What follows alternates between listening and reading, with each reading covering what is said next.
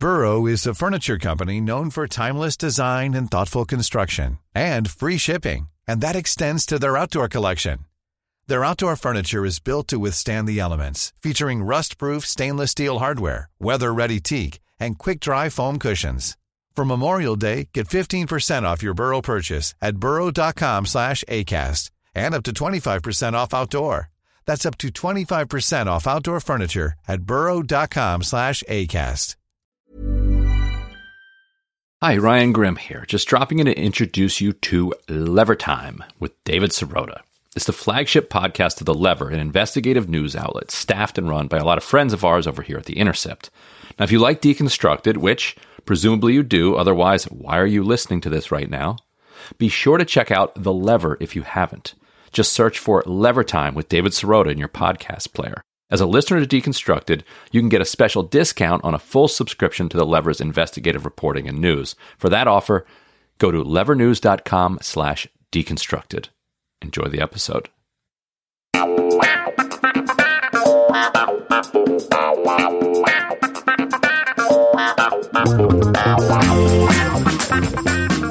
Hey everyone, welcome to another episode of Lever Time, the flagship podcast from The Lever, an independent investigative news outlet. I'm your host, David Sirota. On today's show, we are going to be talking about unidentified flying objects, or as we're now supposed to call them, UAPs unidentified aerial phenomena. Now, listen, I know some of you are already rolling your eyes, but this is a serious topic about government secrecy and national security with some big breaking news.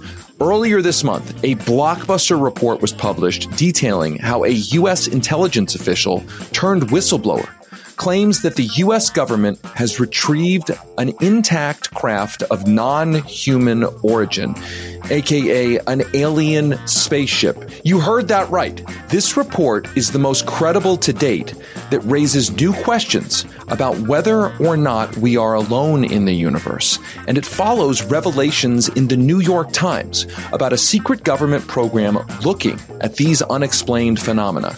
For today's big interview, I'm going to be speaking with one of those investigative journalists who published that New York Times story and who wrote this most recent story about the new whistleblower. For our paid subscribers, we are always also dropping exclusive bonus episodes into our Lever Premium podcast feed. This past Monday, we published my interview with the Levers Rebecca Burns and Julia Rock about their latest reporting on climate change legislation and policy, including their stories on the climate divestment movement and the fossil fuel lobby's crusade against emissions disclosure laws, all as large swaths of the country have been choking on wildfire smoke. Again, you can listen to that in-depth discussion in the Lever Premium podcast feed. If you want to access our premium content, head over to levernews.com and click the subscribe button in the top right to become a supporting subscriber. That'll give you access to the Lever Premium podcast feed, exclusive live events, and all of the in-depth reporting and investigative journalism that we do here at the Lever. The only way independent media grows and thrives is because of passionate supporters and by word of mouth. So we need all the help we can get to combat the inane bullshit that is corporate media. So go subscribe. It directly funds the work that we do. I'm here today with Lever Times producer, producer Frank. Hey, Frank. What's up, David? Back from vacation. Uh, had a really nice time abroad, uh, across the pond, as they say. Um, spent some time in Barcelona and Copenhagen. And I gotta say, Copenhagen is a real eye opener to what uh, a city and a society can look like when its government, you know, gives a shit about its people. yeah, I mean, you, you said uh, on our editorial call earlier today that um, they seem to have figured some things out that we haven't uh, figured out here in, in the good old United States, huh? Yeah, at the very least, they have learned how to get their trains to run on time. uh, I live in New York City, and don't get me wrong, I love uh, public transportation, and I and I love the public transpo in New York, but it is as I'm sure maybe our listeners have heard, has fallen under disrepair in the last few years and has uh, suffered from massive disinvestment. So yeah, so being in in a city like Copenhagen where the trains were literally showing up every three or four minutes was just like I, I was astounded to see it. Anybody who has a chance to uh, the privilege of visiting another place uh, that sees other societies how they work uh, can uh, I, have found in the times that I've been able to do that uh, I've been blown away by uh, how well things can work in, and how well they do work in some countries and should worth saying. It's not to say that every any country is perfect Every country's got its got its problems, but Scandinavia, man. I mean, I've actually never been to Scandinavia, but even Western Europe. I mean, the the investment in infrastructure, uh, public transit, and the like. I mean, it's just it's like it's like a different world. It it, it truly is uh, a different world, and it's it's a reminder that if we actually invested in those kinds of things in the way they do, um, life could be better. Like it's it's it's a it's a reminder that things uh, don't have to be as um, shitty as they often are in in American cities. Yeah, at the very least, you won't be as late to your appointments. You know, exactly, exactly. Okay, before we get to our big interview today, one thing we do need to talk about: the wildfire smoke that blanketed uh, New York City uh, and much of the eastern seaboard last week. We talk a lot about this in our uh, Lever Premium podcast this week, the bonus episode. We we go deep on it, um, some really scary climate news, but also some some good climate policy news. But let's just take one minute here on Lever Time to just go over one big thing that we reported this week that I want everybody to to really think about. Most of you have probably seen those images from last week in New York City, which was covered in that orange haze due to smoke being blown from massive wildfires in Canada. The images were, were truly shocking uh, to those who'd never seen such things before. I live out here in Denver. I've experienced that before. It's, it's awful. It had everyone last week comparing New York to scenes from movies like Blade Runner and Dune, sci-fi, dystopia flicks. Well, The Lever just published a really important story this week about how the oil lobby pushed for a pollution loophole for wildfire smoke. Now, again, we talk more deeply about this uh, in our bonus episode for our paying subscribers. But just to summarize, the story that we reported details how a loophole in federal environmental law allows states to disregard pollution from so-called exceptional events like wildfires.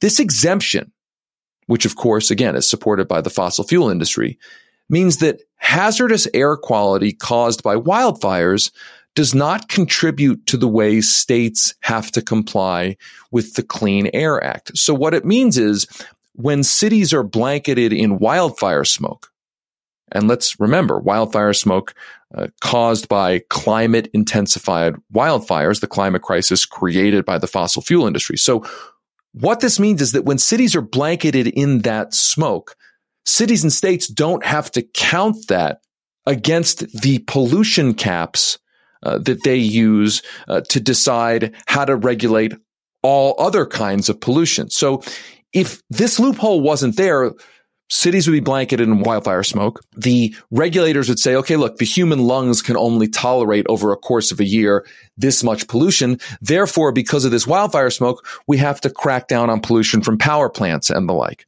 But because of this loophole, the wildfire smoke that is affecting your lungs if you live on the eastern seaboard, that doesn't count in the overall way that regulators have to protect your lungs.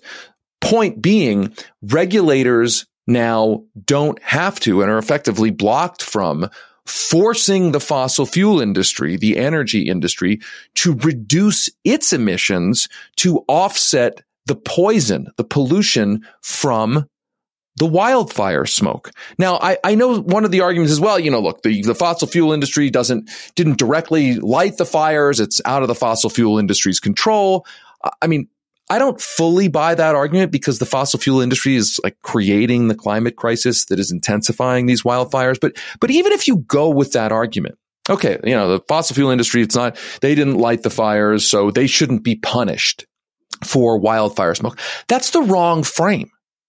The correct frame is the regulators, their job is to protect your lungs right? And there's only a certain amount of pollution that your lungs can take, according to science, before bad shit happens to you, right? Emphysema, asthma, lung cancer, and the like. So the way to look at this is, okay, listen, no matter what happens in the world, if the total pollution reaches the threshold where it's beyond what is acceptable to the human body, whether it's wildfire smoke or anything else, then we have to lower the pollution elsewhere so that your lungs are not exposed to dangerous levels of pollution. That's the way, in my view, we should be looking at this. Instead, the fossil fuel industry backed a loophole in federal law to say, Hey, listen, if the human lungs in New York City or anywhere else gets, get polluted by wildfire smoke, we don't have to reduce our emissions at all. We can just keep poisoning communities at the regular rate that we're poisoning them. We don't have, the, the, the poison to people's lungs should not be offset through uh, reducing fossil fuel pollution, which to my mind is bullshit.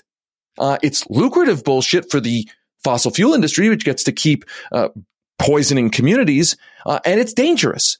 Our story details that loophole. I really encourage you to go read it at Lever News. I mean, Frank, I guess you were away, uh, but I mean, what do you make of this kind of loophole? Uh, I mean, well, first of all, I think Rebecca did a really fantastic job reporting this story out and breaking it down. I agree with you. It sounds like a lot of bullshit. And if we're not going to regulate uh, the fossil fuel industry on the front end, then, like you're saying, someone has to do it on the back end by making sure that this pollution is counted towards the way that we, I don't know, quantify pollution on the whole. That's it's that's fucking insane to me that it's like, oh, like something that comes out of a smokestack will count that, but like literal orange smoke blanketing all of New York City, that that that doesn't count. Right. I mean, the, th- the thing is, ridiculous. do you know you know what counts it? I mean, your lungs count it. Right. I mean, you literally the yeah. cells in your body count it, whether or not the regulators are counting it, whether or not the fossil fuel industry has a loophole. And that's, that's actually the point is that there's this notion that there's like this shell game. Oh, well, this pollution counts and this doesn't get, I mean, your lungs don't care, right? Like asthma doesn't care. Emphysema doesn't care. Lung cancer doesn't care. It's all pollution and regulators need to be looking at it all as pollution that needs to be reduced as opposed to one kind of pollution doesn't count. Therefore, another kind of pollution can continue polluting uh, at, at its same level. I mean, that, that is the kind of shit that is insane. It's, it kind of reminds me of, of, um, I always go back to the, uh, when, when, Ronald Reagan's administration tried to count, uh, ketchup, uh, as a vegetable. Right. It's like the, these games with the way what? that, yes, Ronald Reagan, that was the whole thing. Ronald Reagan, uh, they wanted to, to, to count ketchup as a vegetable for the purposes of, uh, nutrition guidelines. It's like, dude, it doesn't matter how, like ketchup is not a vegetable and your body, like at the cellular level knows that ketchup is not a vegetable, no matter how you decide to count it or not. So it's like all these games with the way the government counts. I mean, at one point they were trying to, what, they were trying to say like pizza is a nutritious, like a nutritious food. Oh, you know, wildfire pollution doesn't count. Ketchup is a vegetable. It's all the same nonsense to benefit an industry and to pretend that like reality doesn't exist. And the reality is, as Rebecca Burns details in the story of Lever News, the reality is, is that your lungs don't care about what kinds of pollution are contributing to what is polluting your lungs. And regulators should honor that science, not create a loophole for wildfire smoke that benefits the fossil fuel industry that is creating the climate crisis that is making the wildfires worse. And the fact that that's even, that that's a controversial take is, well, it's an illustration of how insane everything's gotten because there, there shouldn't be that loophole. Yeah. It's like an Ouroboros of insane bullshit. Yes. Yes, exactly. Okay. Let's stop there because we've got to get to our big interview with investigative journalist Leslie Kean about her latest blockbuster report on UFOs. Don't roll your eyes. This is a big revelation. Uh, it is an important one. It's about government secrecy. It's about national security. And it's about actually some of the deepest questions that we can ask as humans. Are we alone in the universe? That's coming up next. But first, let's take a quick break. Welcome back to Lever Time. There's one thing you should know about me. I am a huge nerd, and I'm proud of that. And because I'm a nerd, I've been obsessed with UFOs since I was a little kid. Just like Fox Mulder from the X-Files, I've always believed that the truth is out there. But what that truth is, that, that's the tough part. Over the last few decades, our understanding of unidentified flying objects has evolved, shattering old perceptions and opening up a universe of new questions. From the Pentagon's release of classified UFO footage to encounters with military pilots to unexplained aerial phenomena captured on camera, the evidence is mounting about another truth. And it now demands our attention. And to be clear, I don't know what this truth is. I just know that there are a lot of unanswered questions and it does seem like some people have a sense of what the answers are. What is the truth? Is there other life out there? Are there military technologies that we don't understand? Are we not being told the whole story? I think the answer to that latter question, are we not being told the whole story? I think the answer is yes, that there is a story to be told. And I'm not necessarily saying that means we know of little green men or ET. I'm just saying we're not being told the whole story. And it's a really important story. That's why today I'm going to be speaking with investigative journalist Leslie Kean, who has dedicated her career to trying to uncover the truth about UFOs and what the government may know about UFOs. Her in-depth investigations and compelling reporting have made her a leading voice in the study of unidentified aerial phenomena. Leslie Kean was one of the reporters who broke that huge story in the New York Times in 2017 about a secret government program studying UFOs. The story also exposed aircraft videos of some unexplained phenomena. Her new story, which was published earlier this month by The Debrief, details how a U.S. intelligence official turned whistleblower claims that the U.S. government has retrieved an intact craft of non-human origin in other words, a spaceship. Coupled with Leslie's New York Times blockbuster in 2017, this new story once again raises those old questions. Are we alone in the universe? And if we aren't, why would the government hide that? Hey Leslie, how you doing? Hey David, I'm doing well. It's so great to be with you. Thank you so much for taking time with us today. So, so it, it's safe to say that you're one of the world's foremost experts on what we call UFOs, now known as UAPs, unidentified aerial phenomena. I guess the first question here, before we get to the to the big news, the most recent news, tell us what initially sparked your interest in exploring this particular subject, and how your perspective on it may have evolved over time. Yeah, I mean, those are really those are two two different, really different questions. But I also want to just comment when you said I'm one of the world experts. I mean, I don't think of myself like that because I'm, I'm definitely a reporter. Yes. So I have yes. a lot of knowledge, but you know, I'm a, I'm a reporter who likes to communicate what I know to other people. So I don't know. I just a little uncomfortable with being called that, but um, anyway, uh, the, the, the way I got started in this was in back in 1999. I was working at a public radio station in Berkeley, California, as a reporter and an on-air host and a producer, and and I got this uh, report in the mail from a colleague in France you know, I'll just give you the brief thumbnail of that. It was a 90 page study made by officials in France, such as admirals and generals and a police chief and scientists and a very, very impressive group of people. They laid out a bunch of cases that they studied and then they came to the conclusion that the extraterrestrial hypothesis, which is the exact language they used, was the most valid, rash and rational explanation for the cases that they studied because these were official cases with a lot of data and they were able to rule out conventional explanations. So they were sort of stuck with this. And given the caliber of the people that had written this, this report and given that conclusion that they drew, you know, as a reporter, I was absolutely stunned by it and thought it was major news. And that, so then I, I, I wrote a story for the Boston Globe in May of 2000 based on that report. And I could not look back after that. I was completely captivated by this topic. And uh, that's how it got started. I've been working on it for 23 years now. Let's talk about what you have called uh, the power of the stigma surrounding questions about UFOs.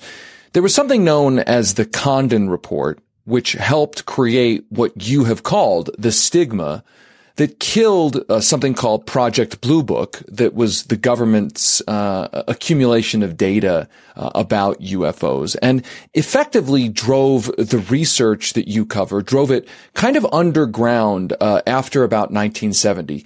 Tell us a little bit about the Condon report, and more generally about about what you call uh, the stigma and why it's so uh, important and why it's it's such a problem. Yeah, I mean, it's a really good question because that's where it originated. Like you're saying, back in the 50s and 60s, and actually Project Blue Book, which which came before the Condon report. And I guess we need to tell people that Project Blue Book was an Air Force program for, but into which people could report their sightings, and they were supposed to investigate them. And basically, they uh, were operating uh, using ridicule and you know uh, inappropriately explaining away cases. And there was sort of a you know, it was in the culture even before the Condon Committee report came out. And part of that was established by a meeting that was held by CIA group of scientists back in the early 1950s. So the CIA convened this panel and they put out a report which went all around to all the government agencies saying that ridicule, ridicule should be used as a tool uh, to diminish people's interest in this topic, to diminish public focus on it. So it was that was really something that sort of jump started it. And then by the time we got to the Condon Committee report, which was at the end of Project Blue Book in 1969, uh, they were trying to find a way to close down Blue Book. And the Condon Committee report was issued by a, the University of Colorado. They took on this, they did the study. It was headed up by a physicist by the name of Condon. And they basically said that, not, you know, none of these, none of these cases were worth studying. They basically just said there's nothing here and they issued this like 1000 page book with all this case data. And a lot of the cases in that book were not explained and were very interesting. But the press release that went out about the, you know, about the project said that there's nothing here. There's nothing worth investigating. And none of the reporters bothered to read the thousand pages. So basically that was sort of the nail in the coffin that really shut down the whole UFO investigation by the government. And then everything after that, as you said, was kind of underground, but the stigma remained. It was this use of ridicule as a tool to diminish the significance of, of this and make people feel foolish so that they wouldn't talk about it. So let's turn now to the, to the most recent news. Let's fast forward from 1970 when Project Blue Book gets, gets, uh, shut down because of, as you put it, the stigma. You recently published this blockbuster report along with uh, journalist Ralph Blumenthal about a former U.S. intelligence official turned whistleblower who's given Congress classified information about covert programs that he says possess intact and partially intact aircraft of non-human origin. So let's start there. Who is the whistleblower? Which government agencies have been allegedly uh, running these programs that allegedly have this technology? Uh, and, what do we know, if anything, uh, about uh, his specific uh, allegations? Good question. So the, the whistleblower that we wrote about, his name is David Grusch. And he was a very high level intelligence official who worked both for the National, National Geospatial Intelligence Agency or NGA that was his most recent position. And prior to that, the National Reconnaissance Office, the NRO, uh, he was, had a lot of responsibilities, had very high clearances. And one of the jobs he had in those agencies was to be their representative to the UAP task force, which was the, the agency set up at, at the, at Congress's initiative within the Department of Defense to look into, uh, the UA, what we call UAP now as opposed to UA, UFOs uh, to look into that and to try to understand it and document it. And so he was deeply involved with that task force, uh, you know, at, at high levels uh, of, of both the agencies he worked for. And during the time he was there, uh, he uncovered a lot of uh, information regarding the programs that he has since come out and uh, which you referenced. Most of that information was gained by other people he spoke to. He was very, very well connected within the intelligence community and people trusted him. And therefore people came to him and, and people from within these programs came to him and talked to him about the programs and about the illegal aspects of, of the fact that these were being withheld from congressional oversight. And he just put together a lot of information, spending years of having these interactions with these people. He was shown documentation, but he cannot obviously release that. And in answer to your question about, you know, where the programs are and all of that stuff, all those specifics are classified. All of those specifics has been provided to Congress and also to the ICIG, the Intelligence Community Inspector General, who took a, an, a deposition from uh, Grusch under oath and also took depositions from other people who came in to support Gr- Grusch's testimony. So they have that information. We, the people, don't because it's all protected by classification and it's very, very sensitive information. So the question is to what extent we will be given some of that. Will the Congress fight to have some of that information provided to the general public? And that's what we hope will happen. And that's what, you know, we're all working towards transparency. And I think, uh, Grusch would certainly like people to understand that this is real without revealing the sensitive, you know, secrets that have to be close held because they can't, we don't want our adversaries to understand what we know about the technology of these objects. That's the problem. So that's why everything's so, so tightly classified. Okay. So he has submitted this. He has said he has submitted this to Congress. Uh, some, some, uh, I presumably uh, somewhat recently. And so Congress in theoretically has this information. Certainly, uh, what he says is more details than what he can provide us under, under the laws that he's trying, uh, to, fo- to follow. What have we heard, if anything, from from Congress so far about this? I mean, is have we heard that Congress saying, "Hey, we've never even heard of this"? Have we heard Congress saying we're going to investigate? Like, what what's the next step? Just to clarify, too, when we say Congress, I mean the the the the, the presentations that he gave were given to congressional staff members from both the House and Senate Intelligence Committees. So, and then the staff members have transcribed it and then it is presented to the members. And he, he may have met with some of the members personally I'm quite sure he did, but, but most of it was, was with the staffers. And the, the thing is that these, these people are not allowed to. And I, I got a statement from a spokesperson for, uh, one of the intelligence committees who said that they are not permitted to reveal and or comment on any pending investigation. They're not allowed to reveal the person's name or reference the investigation.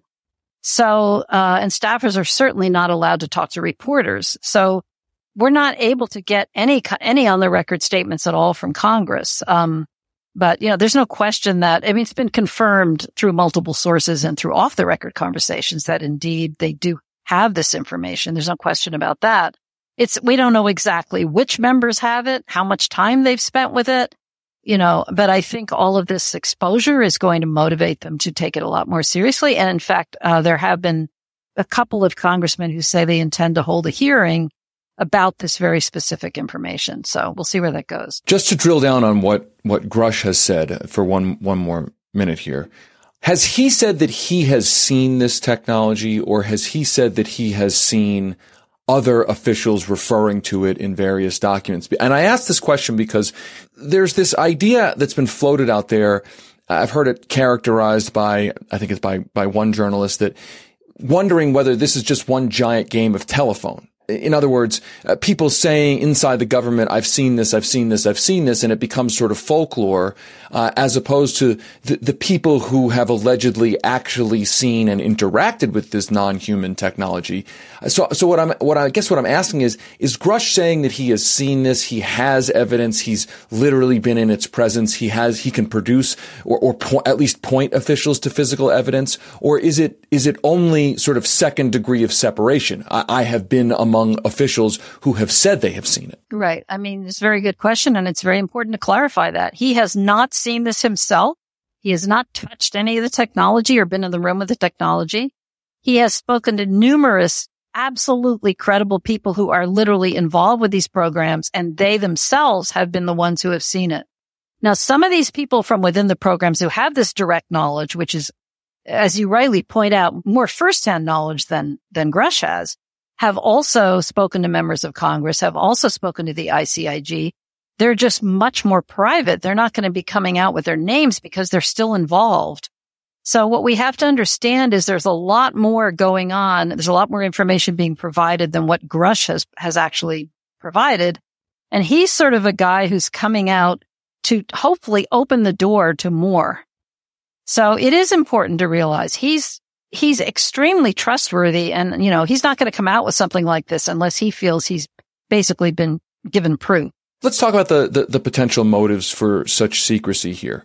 Especially because there is this theory. I've also seen this idea put out there that, you know, if the government really had something, lots of things leak all the time. It, it would require, this is the idea, it would require too many people to hide secrets for too many years for something uh, uh, uh, real to somehow not uh, come out. Like that, that's sort of part of the stigma, right? Like, how could you keep something this, something so explosive, this secret for this long?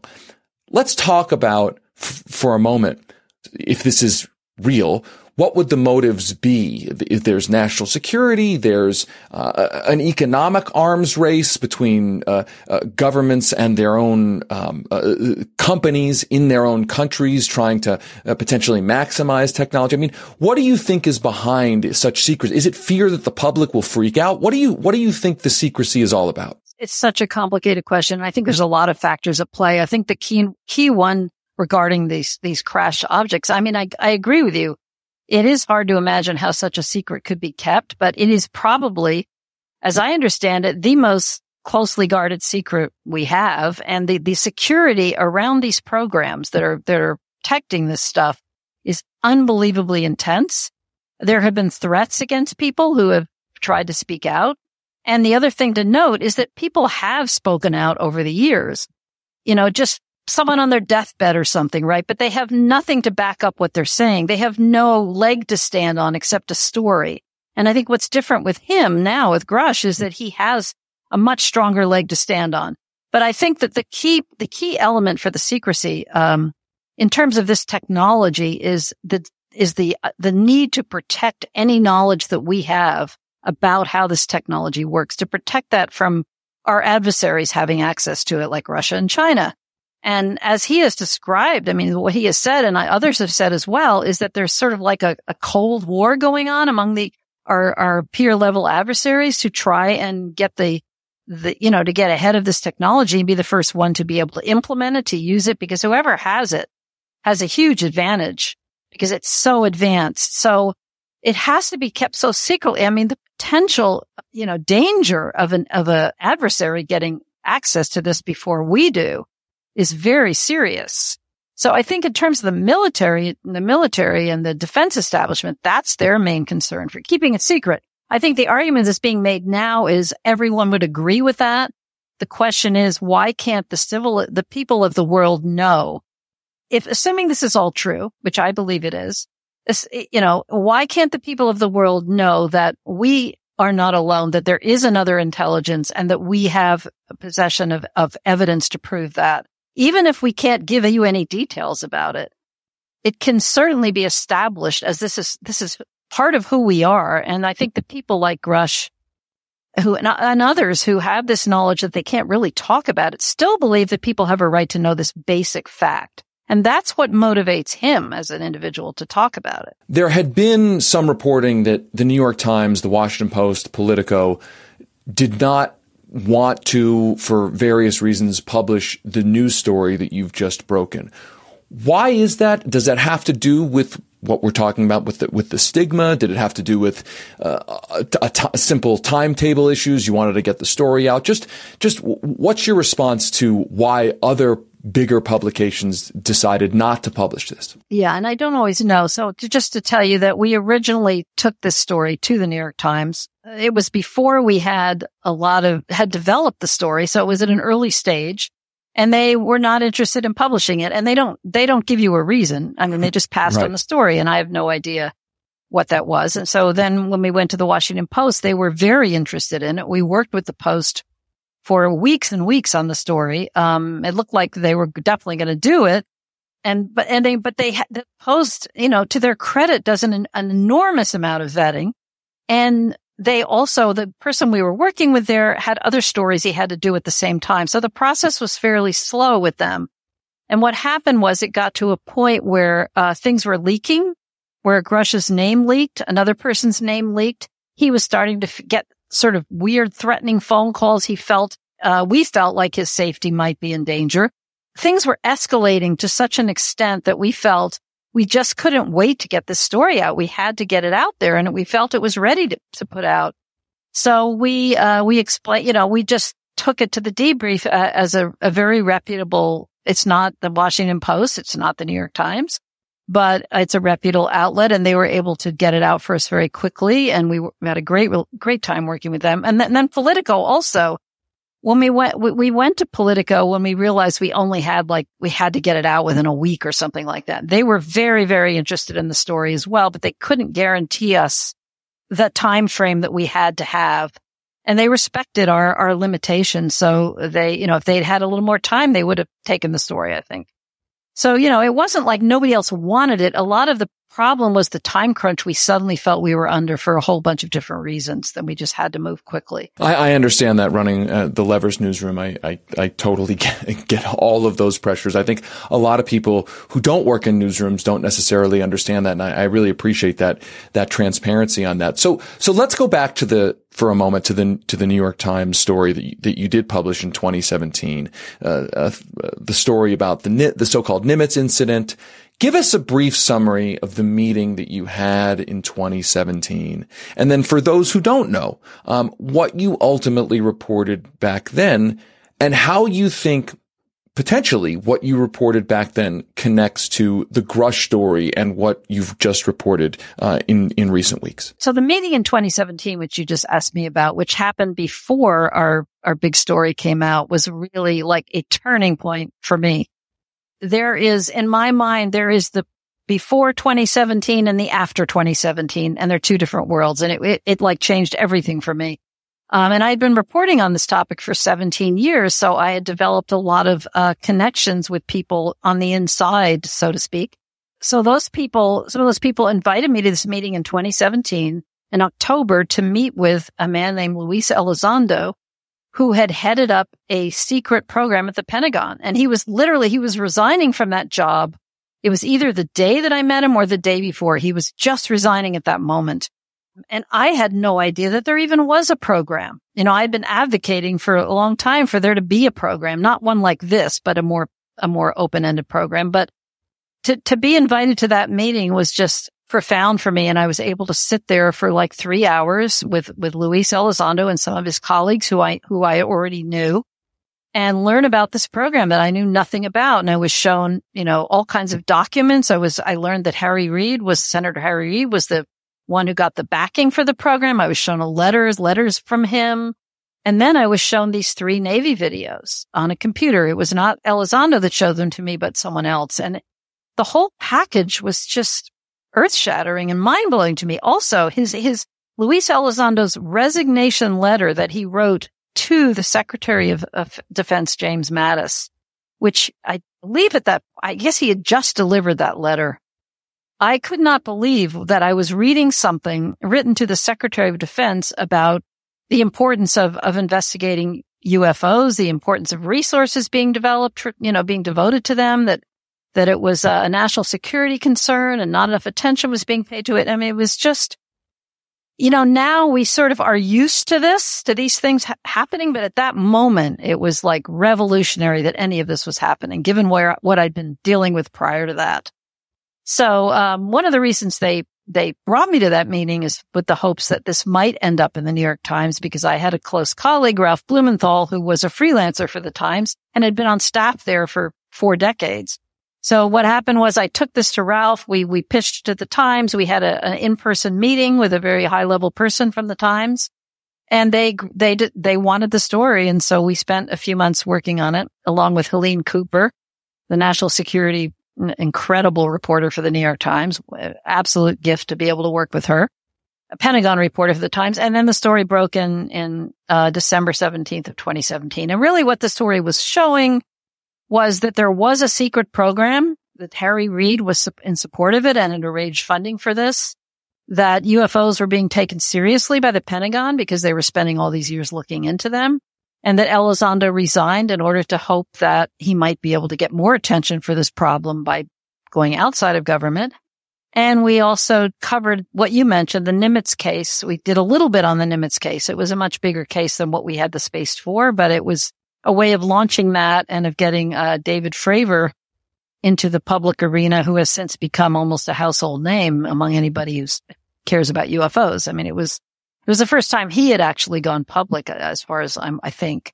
and he became a major figure. And then these people ended up briefing members of Congress. So anyway, it was the beginning of the whole snowball effect that has taken us to where we are today. A lot has happened between 2017 and now. And, and these cases, they, the, the, the, videos that were, were published in, in, by your reporting in the New York Times and uh, accounts from pilots, I mean, they all, what's been the upshot of that? I mean, has it gone back to being ignored? Uh, has the government explained it? Uh, where do you think we are in that reporting? Ha- has it has it revealed anything, or does it remain unexplained? Well, it certainly remains unexplained. Uh, I mean, nobody can say, you know, they come from such and such a place, and they're, they're these are what they, you know. Nobody, they're unexplained.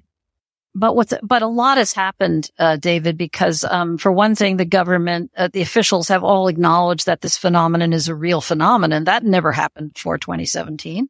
They haven't acknowledged that they think it's important to investigate it. They hadn't done that. They're doing that now. They actually, uh, set up this agency, you know, the task force. It's now called the All Domain Anomalous Research Organization, I believe.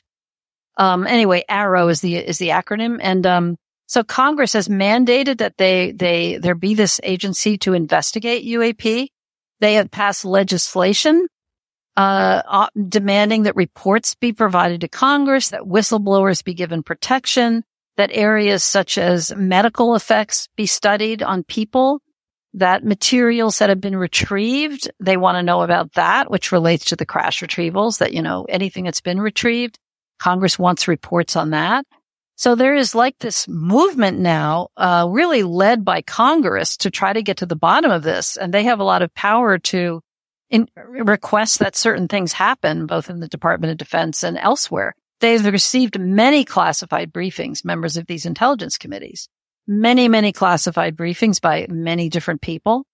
Uh, they know a great deal. I think when people, people have to realize that when a, one of these intelligence committee members makes a statement, whatever, you know, may not be that detailed, but it's based on classified information that we don't have, but they do have. They know so much more than we do. And we always have to remember that because I think people forget. And people also forget that the reason they can't say more is because of the national security protections, which hopefully some of that will be changed. But it's really a new world. I mean, David, compared to what it was before 2017, the government is now actively engaged with this. They've passed legislation. They've set up an investigative agencies. They've had the other thing that happened was they had the first open public hearing on this since 1968 and they've had two so far. Uh, and they're going to have another one now. So it's really, um, you know, it's really different. And there is a sense of excitement that we are moving in a, we're moving forward all the time. New things happen, new developments. One builds on the next. And there are mem- there are people in high places who want this information to come out. So beyond reading your book, which goes over a lot of, of this stuff, which I would encourage everybody who's listening to do, I, I would love to hear from you in your mind. What are the two, three, four most important UFO events that have gone unexplained and that the government hasn't provided answers to that people can just, you know, go on on on the internet and just look up. I mean, I've heard of Roswell. I you know I've heard of the Nimitz incident as as an example. Uh, what are in in your mind as somebody who has reported on this for for as long as you have? What are some of the other events where it's you know where it's really like they have not explained this, the reports are credible. What are those? That's a great question because there are so many, David. I think maybe I'll try to focus more on some that are not too far in the distant past. And also just to preface this with saying these are all unexplained cases. It doesn't mean that none of them could be our own technology or someone else's technology. It doesn't seem likely, but you know, we don't, we don't know to what extent our own government has developed a very sophisticated technology that we don't even know they have. So you always have to leave that door open. But, um, you know, the, the, some of the more recent cases, uh, people could look up the Phoenix Lights, which took place in 1997 in March over Arizona. I mean, this was a case that where hundreds of people saw these gigantic boomerang shaped objects that were like floating silently over the state. There were maybe three of them. They were mapped for like an hour and a half. Uh, and we never got any, any explanation or any, you know, investigation or any interest in that from our government, which is supposed to be protecting us. It was just shocking. uh, how they just avoided that completely. And there was even a, a, a, a, a lot of the witnesses, they filed a um, class action lawsuit to try to get information from the government and got nothing. Hard to believe that the lack of engagement that took place in these cases prior to 2017. Another one is the O'Hare incident of 2006. You know, O'Hare Airport, there was a disc that hovered over the gate C-17, uh, United Airlines for about five minutes. It was a long time. And then it just shot straight up to the clouds and cut this hole in the clouds, demonstrating technology that nobody thinks we have.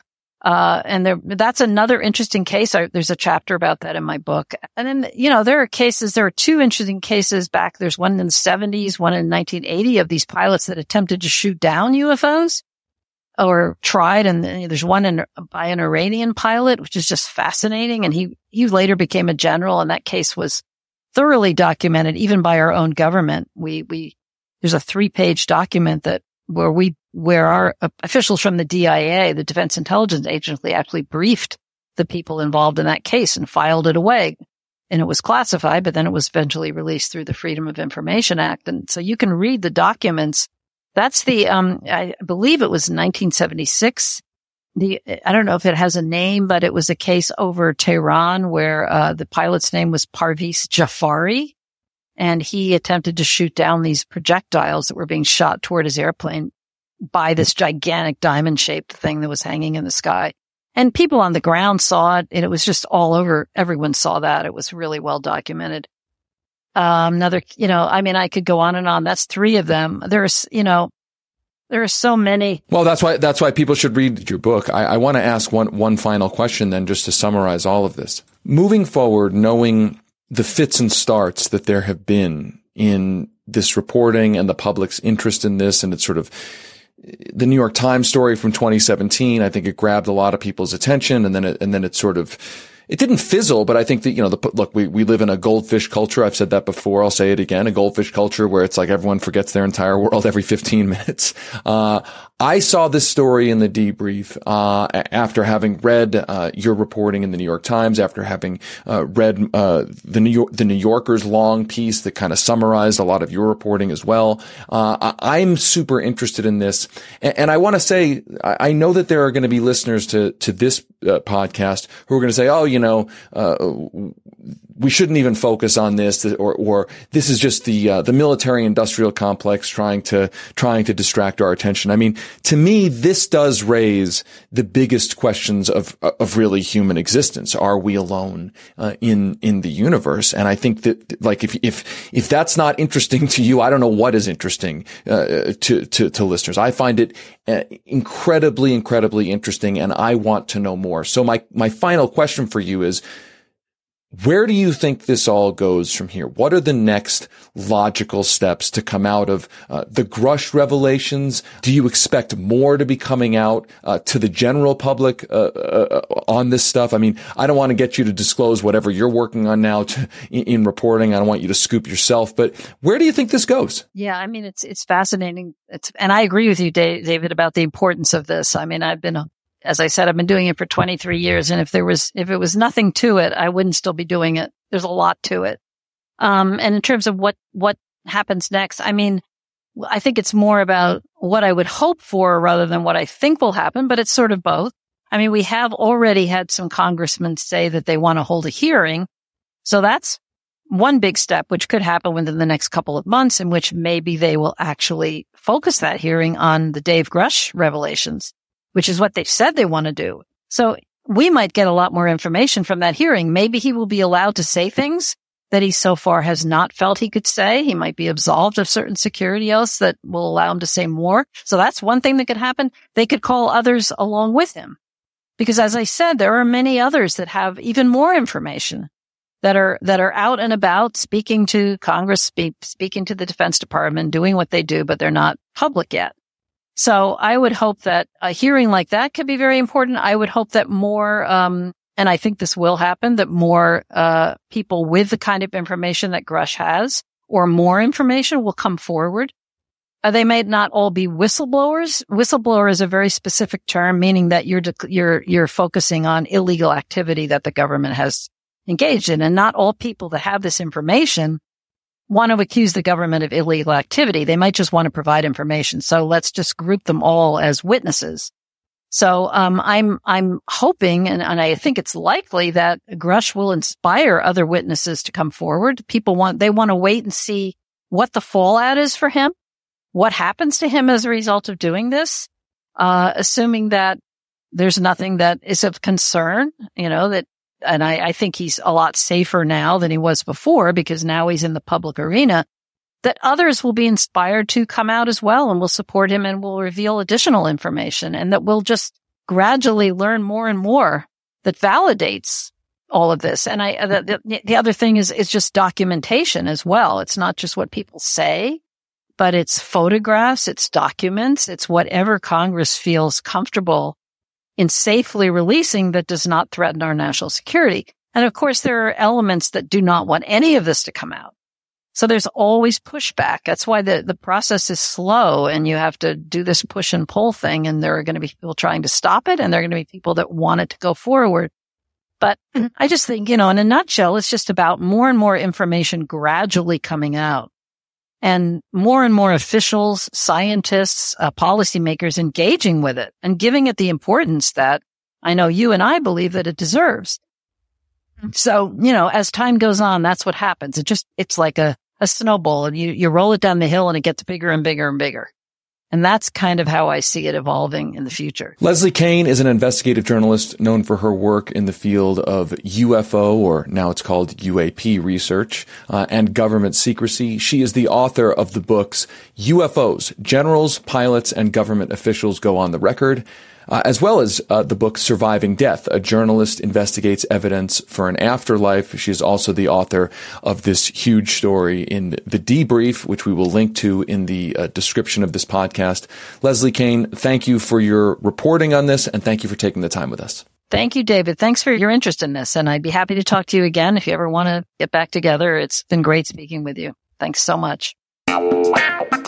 That's it for today's show. As a reminder, our paid subscribers who get Levertime Premium, you get access to our bonus episodes. To listen to Levertime Premium, just head over to levernews.com to become a supporting subscriber. When you do, you get access to all of the Lever's premium content, including our weekly newsletters and our live events. And that's all for just 8 bucks a month or 70 bucks for the year.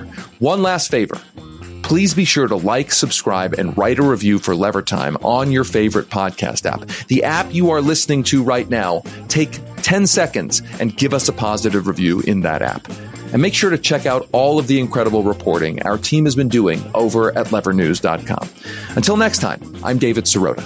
Rock the boat.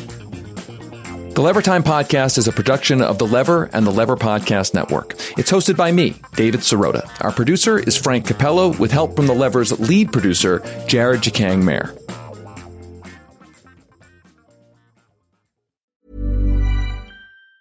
Even on a budget, quality is non-negotiable. That's why Quince is the place to score high-end essentials at 50 to 80% less than similar brands. Get your hands on buttery soft cashmere sweaters from just 60 bucks, Italian leather jackets, and so much more. And the best part about Quince, they exclusively partner with factories committed to safe, ethical, and responsible manufacturing. Elevate your style without the elevated price tag with Quince. Go to quince.com slash upgrade for free shipping and 365-day returns. Save big money on everything for your next project at Menards. Spring is here, making it the perfect time for outdoor projects. Suncast storage sheds are an excellent solution for protecting outdoor lawn and gardening tools. They're easy to assemble, and the all-weather construction provides water resistance and UV protection. Save big on Suncast storage sheds. View our selection of Suncast products today in store and on Menards.com. Save big